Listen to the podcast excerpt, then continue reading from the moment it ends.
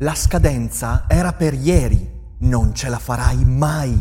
Fallirai miseramente. L'ansia ti consuma. Non sei all'altezza. Cerchi un aiuto? Serenis è l'occasione per fermare queste voci fuori campo e parlare con un professionista del tuo stress, delle incertezze e delle preoccupazioni. Prendersi cura della propria salute mentale è importantissimo e per questo serve il giusto interlocutore. Su Serenis puoi trovare quello giusto. Serenis è una piattaforma per il benessere mentale e una tech company che rispetta l'autonomia dei terapeuti e adotta un approccio serio ed empatico verso le tue necessità. Sei uno studente incerto, un professionista vittima di grande stress o una persona che fa fatica a costruire buone relazioni? La filosofia ti può dare un aiuto, ma Serenis è il compagno perfetto. E se usi il codice che trovi in descrizione, potrai iniziare il percorso oggi a un prezzo convenzionato.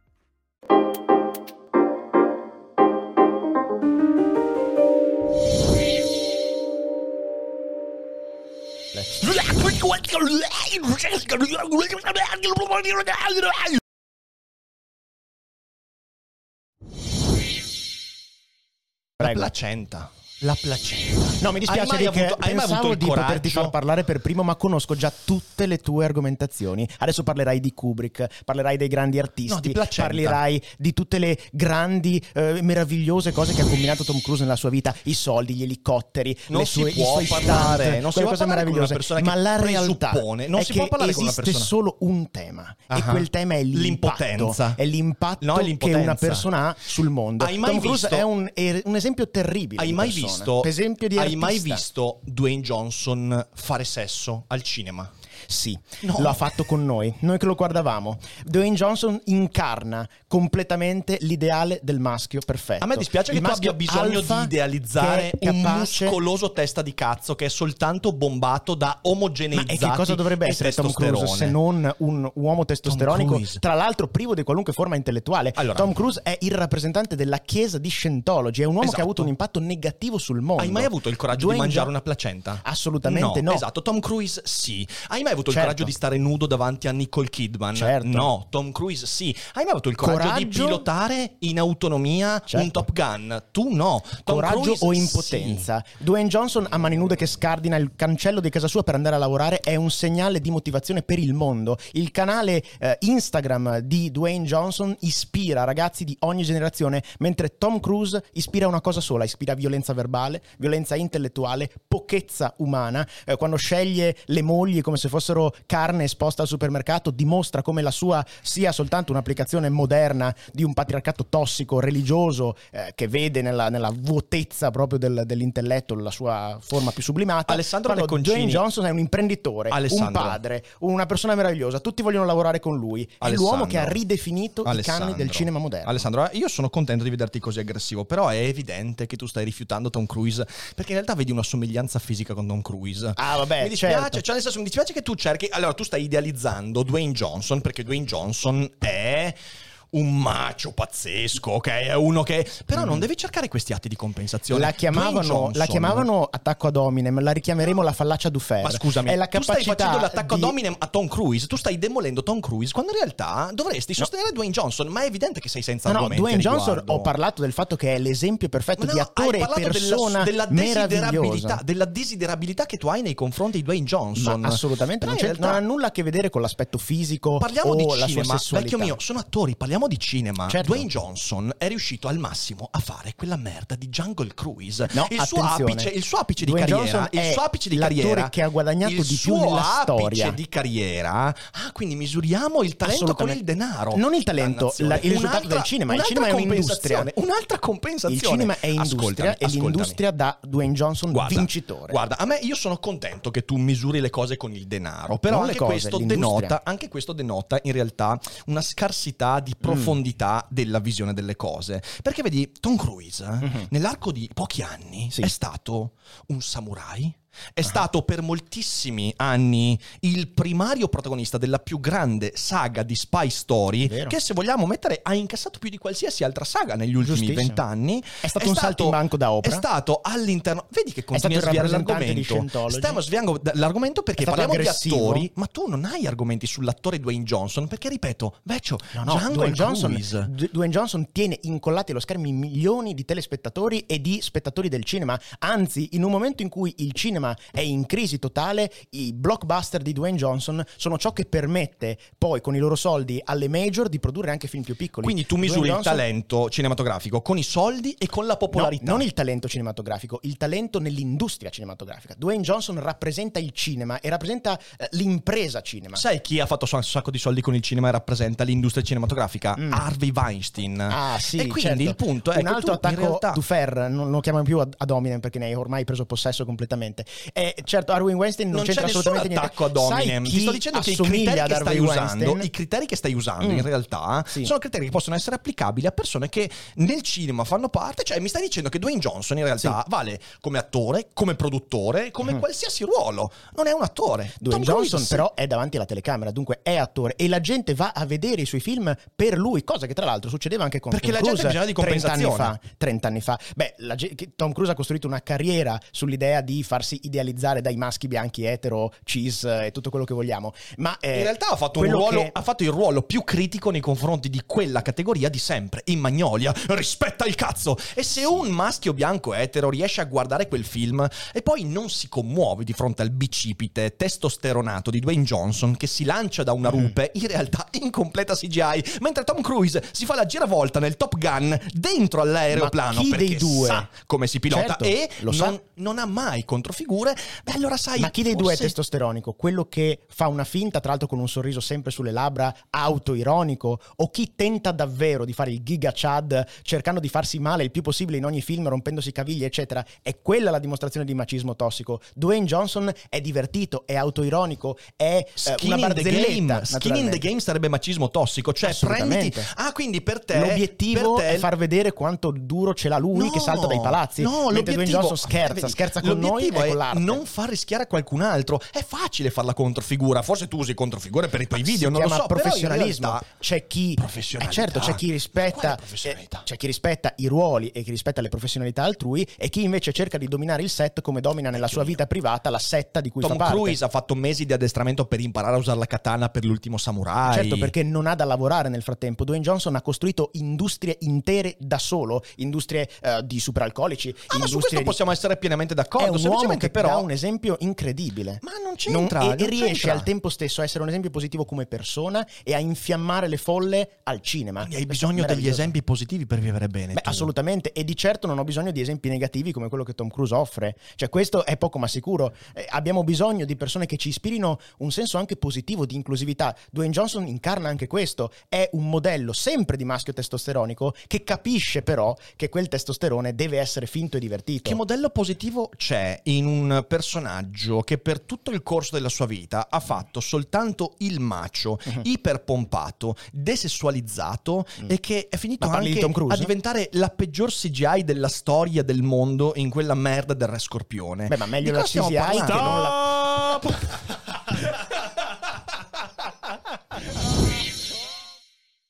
Però poi, quando si tratta per esempio della difficoltà a fare un respiro, alla, mm, a- fino, fino alla capa- incapacità di concentrazione, ovviamente alle cose più legate a psicologia, comportamento, memoria.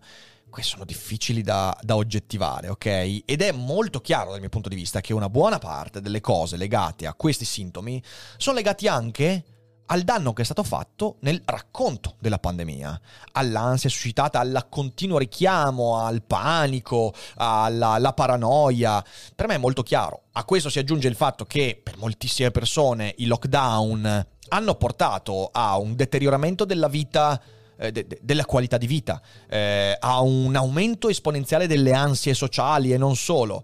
Quindi capite bene che il Covid, il long Covid è molto difficile da determinare come sintomo oggettivo e ha a che fare molto anche con il modo con cui abbiamo vissuto questo periodo. When you need mealtime inspiration, it's worth shopping Kroger, where you'll find over 30,000 mouthwatering choices that excite your inner foodie. And no matter what tasty choice you make, you'll enjoy our everyday low prices, plus extra ways to save, like digital coupons worth over $600 each week. You can also save up to $1 off per gallon at the pump with fuel points. More savings and more inspiring flavors make shopping Kroger worth it every time. Kroger, fresh for everyone. Fuel restrictions apply. Fare l'influencer ti porta in una situazione in cui non hai veramente nulla da perdere. Questa è la base su cui partire, perché è la motivazione secondo me più interessante per cominciare un percorso. Abbiamo visto durante la pandemia che tantissimi hanno provato questa strada, poi adesso c'è un momento in cui eh, c'è un atto di selezione e non tutti quelli che hanno iniziato ci riescono fino in fondo ed è inevitabile perché al numero, all'entrata di grandissimi numeri poi eh, effettivamente consegue il fatto che soltanto chi ci ha creduto e ci è riuscito può eh, portare avanti quel tipo di comportamento, quel tipo di figura. Molti pensano che il percorso da influencer sia molto dispendioso, però non è così, o meglio, è così, ma non all'inizio. Infatti si può cominciare con poco, con poco tempo, poche risorse, poche competenze. È così che ho iniziato io. Io ho iniziato senza saperne nulla, con un cellulare, lo scotch e una lampada e... e poco tempo, perché poi quando ho iniziato questo percorso avevo un sacco di altre cose da fare per sbarcare il lunario, quindi in realtà dedicavo poco tempo all'inizio ed è bastato, perché poi da lì si è accesa la miccia. C'è inoltre moltissima scelta quando uno vuole iniziare questo percorso, perché può decidere di cominciare da YouTube, che è ancora la scelta secondo me prediletta per incontrare un pubblico vasto, casual, interessato, che ricerca delle cose. YouTube è ancora il mm, motore di ricerca degli influencer, ok? Non, non, non, mentiamo noi stessi, per quanto poi siano aumentate a dismisura le piattaforme, YouTube rimane il luogo principale. Può anche decidere di fare podcast, perché? Perché magari non ha voglia di mettersi lì a creare dei video mettendoci la faccia e quindi la persona dice, ok, inizio con i podcast e soltanto eh, può bastare un cellulare, con un microfono decente e poco altro. E quindi si può cominciare così a sperimentare. Oppure si può cominciare su TikTok, con le live su Twitch. Sconsiglio perché Twitch è molto difficile per cominciare un progetto di divulgazione, è meglio inserire un progetto che in qualche modo ha già un po' di pubblico e insomma queste cose eh, sono delle scelte che uno può anche sperimentare, può anche dire ok, su questa piattaforma faccio questo, su questa ne faccio un'altra e vedo come va. E non c'è veramente nulla da perdere perché se uno è architetto, ingegnere, chimico, filosofo, autore di letteratura, insegnante e vuole diffondere il suo sapere, quindi ha un lavoro, ha una competenza, ha delle conoscenze e dice mi piacerebbe diffonderle perché mi ispirano, sono belle, può farlo senza svenarsi e poi a mano a mano valutare non è che uno perché ha quel tipo di competenza allora deve assolutamente avere la LIM a casa e poi il proiettore iper 4000K e via dicendo. Non, non funziona così, non, non, è una cosa che uno dice devo subito fare un investimento fortissimo in denaro o in tempo. Posso iniziare a piccoli passi. L'importante è avere qualcosa da dire, avere qualcosa da diffondere, avere un lavoro o un campo di studio per poter diffondere qualcosa tu, tu, saprai che tra il nostro DNA e quello di una formica il 98% dei geni sono uguali, vero? Mm, è una non c'è tutta questa differenza. Beh, anche allora anche fra il DNA di un uomo e di un meteorite i geni sono uguali. L'uomo, il meteorite non ha il DNA, mica si riproduce a livello cellulare, cosa stiamo parlando? E che vuol dire? E se dici una scemenza te la dico pure io. Cioè, se tu no, ti inventi le statistiche del DNA, io mi invento le statistiche. Ma no, è vero, è vero. Tu, tu, tutte le forme di vita condividono le stesse quattro basi azotate. No, noi, DNA okay, noi siamo fatti di carbonio. E se fosse un grande meteorite di carbone, quanto avremmo in comune? Probabilmente qualcosa ah! a livello di composizione chimica, ma irrilevante. E non è un caso che una delle storie contemporanee di maggior successo degli ultimi 30 anni sia Shrek. Ora, io so che ad ascoltarmi c'è un sacco di gente che adora Shrek.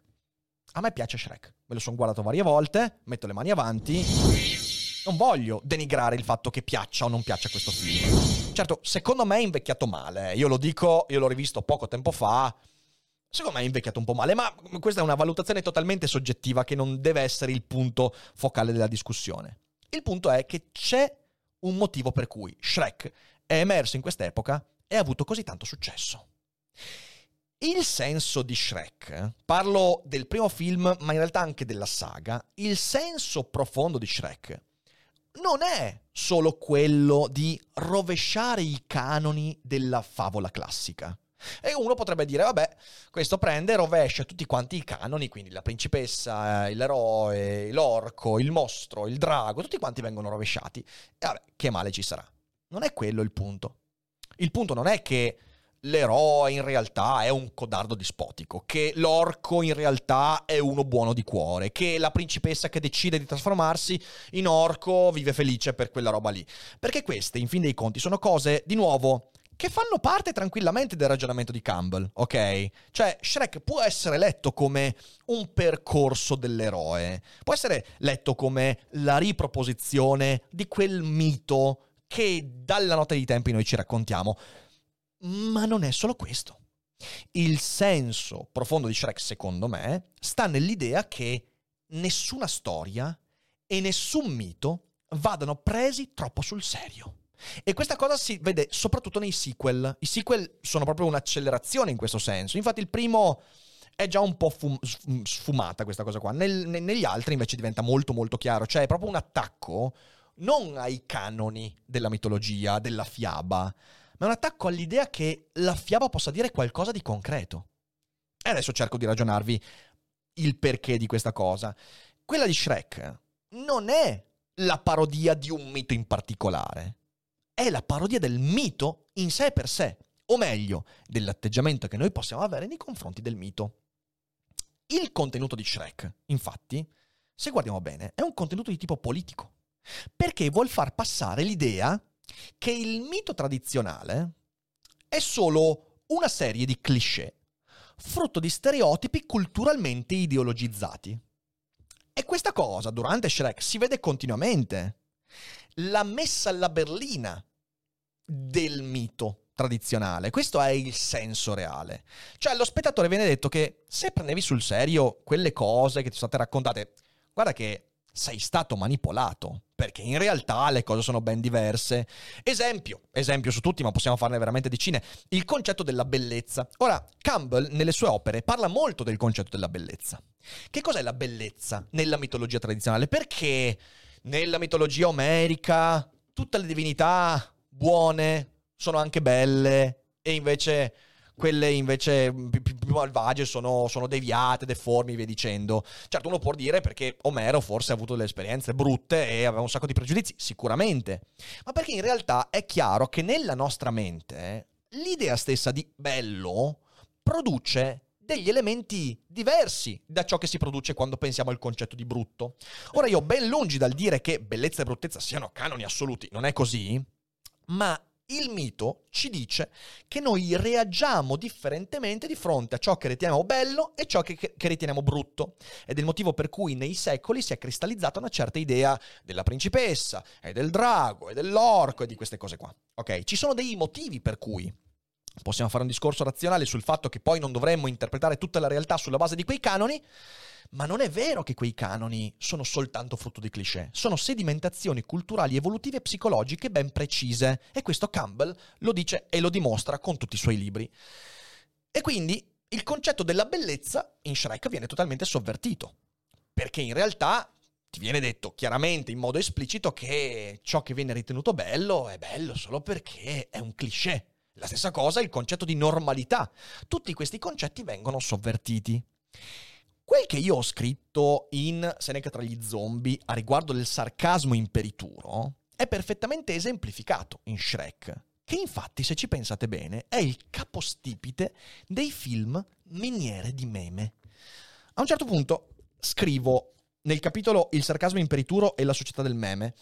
Oggi l'ironia, ma ancora peggio il suo cugino cattivo, ovvero il sarcasmo, si sta prendendo ogni cosa. Tutti si credono artisti della satira, tutti diffondono il proprio black humor, tutti fanno sarcastiche battute su ogni aspetto del mondo, dal più serio al più faceto, dalle tragedie alle cose più ridicole, dalla politica allo spettacolo, trasformando ogni cosa nell'improbabile sceneggiatura di comici improvvisati. Qualsiasi cosa colpisca il nostro sguardo, sappiamo che potremo farne una battuta. Viviamo un eccesso di sarcasmo che indebolisce la nostra relazione con il mondo e anche il nostro umorismo. Ora, piccola parentesi, questo non è minimamente in contraddizione con il video che ho fatto su Ricky Gervais, perché qualcuno mi ha detto anche questo, mi ha detto ma quello che ha scritto nel libro non è in contraddizione? No, in realtà, come spiegato tante volte, la satira ha i suoi contesti. Il problema è quando pensiamo di poter portare satira, sarcasmo, ironia in ogni contesto. Lì facciamo danni, facciamo danni perché accade questa roba. I'm Sandra, and I'm just the professional your small business was looking for. But you didn't hire me because you didn't use LinkedIn jobs. LinkedIn has professionals you can't find anywhere else, including those who aren't actively looking for a new job but might be open to the perfect role, like me.